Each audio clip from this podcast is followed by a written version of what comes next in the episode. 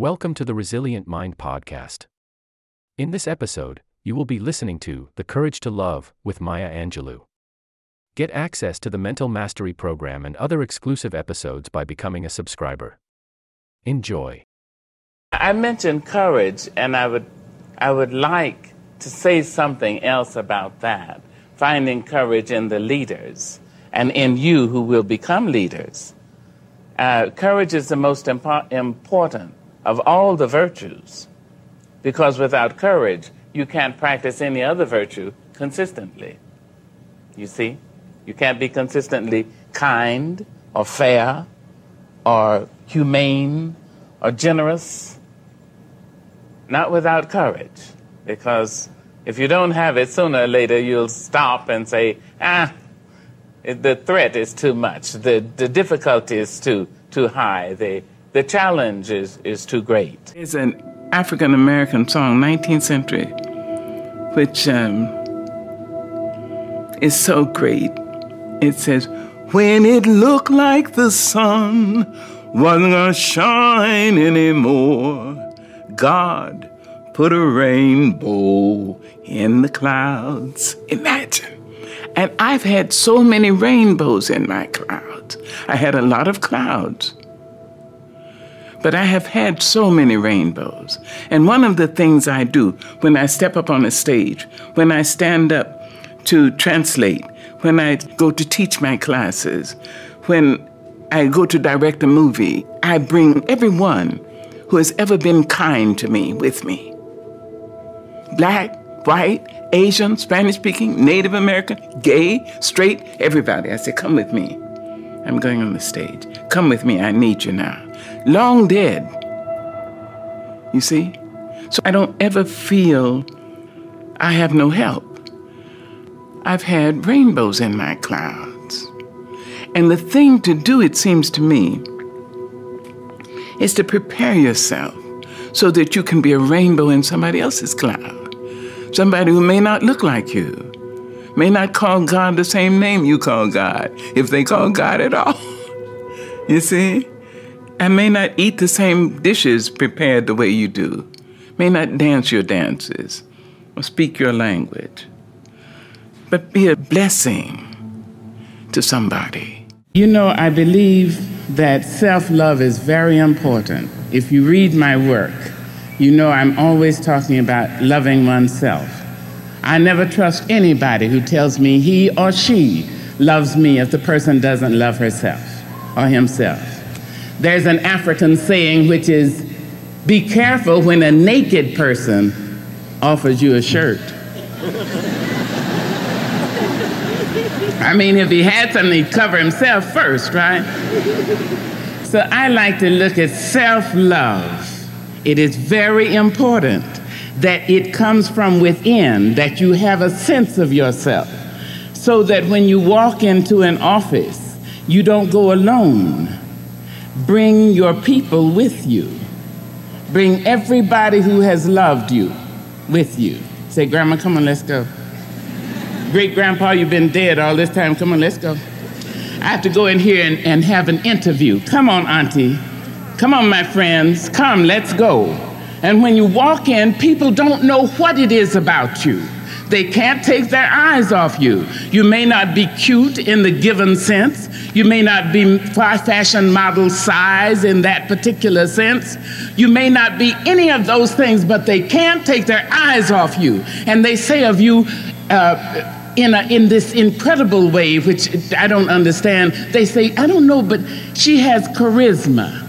No, what you have is all those people around you. so think of that. Anytime you have anything to do, bring everybody with you that you can remember who has loved you. And then you have that sense of having been paid for. And when you walk in, people will say, Now, I think you're overqualified. There's a place in you that you must keep inviolate. You must keep it pristine, clean, so that nobody has the right to curse you or treat you badly. Nobody, no mother, father, no wife, no husband, no nobody. Because that may be the place you go to when you meet God. You have to have a place with, that you say, stop it, back up. Not You here. must you not, no, No. absolutely. And that's one I told you 25 years ago. Yes. Say no when it's no. Yeah. Say so. Back it up. Because that place has to remain clean and clear. And that has to be a place within yourself. Yes, ma'am. Yeah. When I was seven and a half, I was raped. Um, I won't say severely raped, all rape is severe. Um, the rapist um, was a person very well known to my family. I was hospitalized. Um, the rapist was let out of jail and was found dead that night, and the police suggested that the rapist had been kicked to death. I was seven and a half. I thought that I had caused the man's death because I had spoken his name. That was my seven and a half year old logic. So I stopped talking for five years. Now, to show you again how out of evil there can come good, in those five years, I read every book in the black school library. I read all the books I could get from the white school library. I memorized James Weldon Johnson, Paul Laurence Dunbar, Countee Cullen, and Langston Hughes. I memorized Shakespeare, whole plays, 50 sonnets. I memorized Edgar Allan Poe, all the poetry. Never having heard it, I memorized it. I had Longfellow, I had Guy de Maupassant, I had Balzac, Rudyard Kipling. I mean, it was a Catholic kind of reading and Catholic kind of story. When I decided to speak, I had a lot to say and many ways in which to say what I had to say. I listened to the black minister.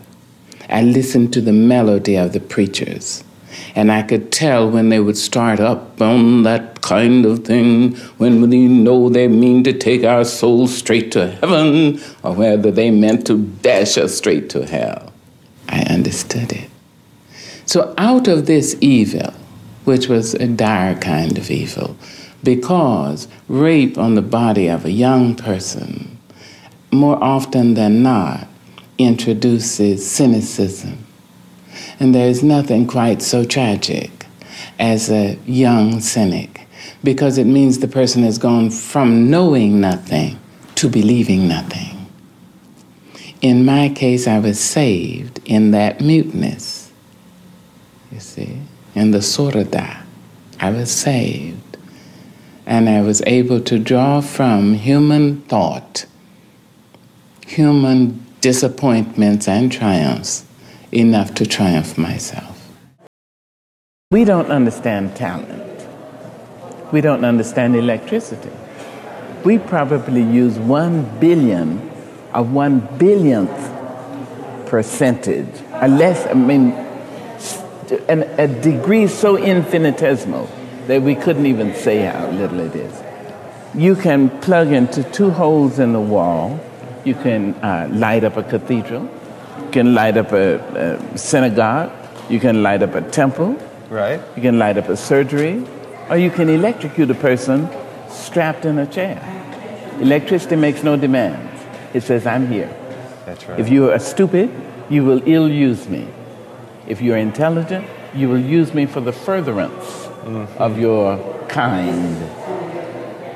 Well, I think talent is like that. we don't know what it is, but a painter, maybe he or she is born with the eyesight to see depth and, You understand? To sure, have. Sure. But that's physical. Um, maybe she is born with the throat that makes her sound like a bird, you know, a coloratura, lyric soprano, baritone. But singing has very little to do with voice. Mm-hmm. It is okay, but if it really was about voice, Ray Charles and Willie Nelson wouldn't be mentioned. That's true. and I, you know, I just did a story on autism, and it was uh, the people who couldn't write, couldn't express themselves, but sang in pitch. In pitch. And, and beautifully. And can and can compute 40 columns of three yes, numbers right. each. Right. Like How that. do they do that? That's talent. That's talent. I don't know it. I mean, I, I thank God I have it, but I think every person born is born with talent. When you're writing poetry, are you writing to express your experiences or do you write to inspire other people? No, I write to to try to say what I see, what I've seen. And of course I hope that it's inspirational. When you were writing Phenomenal Woman, did you realize how many millions of women would be inspired by that? No. I don't realize any of that. I just I just do the best I can. You may write me down in history with your bitter, twisted lies. You may trod me in the very dirt, but still like dust, I'll rise. Does my sassiness upset you? Why are you beset with gloom? Just because I walk as if I have oil wells pumping in my living room. Just like moons and like suns with the certainty of tides, just like hope springing high still I rise. Did you want to see me broken, bowed head and lowered eyes, shoulders falling down like teardrops, weakened by my soulful cries? Does my sassiness upset you? Don't take it so hard just because I laugh, as if I have gold mines digging in my own backyard. You can shoot me with your words, you can cut me with your lies, you can kill me with your hatefulness, but just like life, all right. Does my sexiness offend you? Oh. Does it come as a surprise that I dance? As if I have diamonds at the meeting of my thighs. Out of the huts of history's shame I rise up from a past rooted in pain, I rise. A black ocean leaping and wide, welling and swelling and bearing in the tide. Leaving behind nights of terror and fear, I rise. Into a daybreak miraculously clear, I rise. Bringing the gifts that my ancestors gave. I am the hope and the dream of the slave. And so, if we've been able to stay alive at all, alive and future thinking, alive and having enough courage to care for each other, enough courage to love, and know that we're probably 1% free. I mean, less 1% of 60 million free of. Uh, of complaints. Imagine who would we be? Who would we be if we were 1% of 600 million, 6 billion? What would happen? I tell you one thing I think war would be laughed out of the room. I think the very word, if somebody said war, another person would say, You mean, am I supposed to kill somebody because he doesn't agree with me? I don't think so. Just imagine. People would speak kinder, more kindly to each other. Courtesy would be in, invited back into the living room, into the bedroom, into the children's room, into the kitchen. If 1% of our world was complaint free, we would care more about the children and realize that every child is our child the black one and the white one, the pretty one and the plain one, the Asian and the Muslim, the Japanese and the Jewish, everyone is our child. If we were just 1% free of complaint, imagine that we would stop blaming other people for our mistakes and hating them because they caused the mistake in our minds.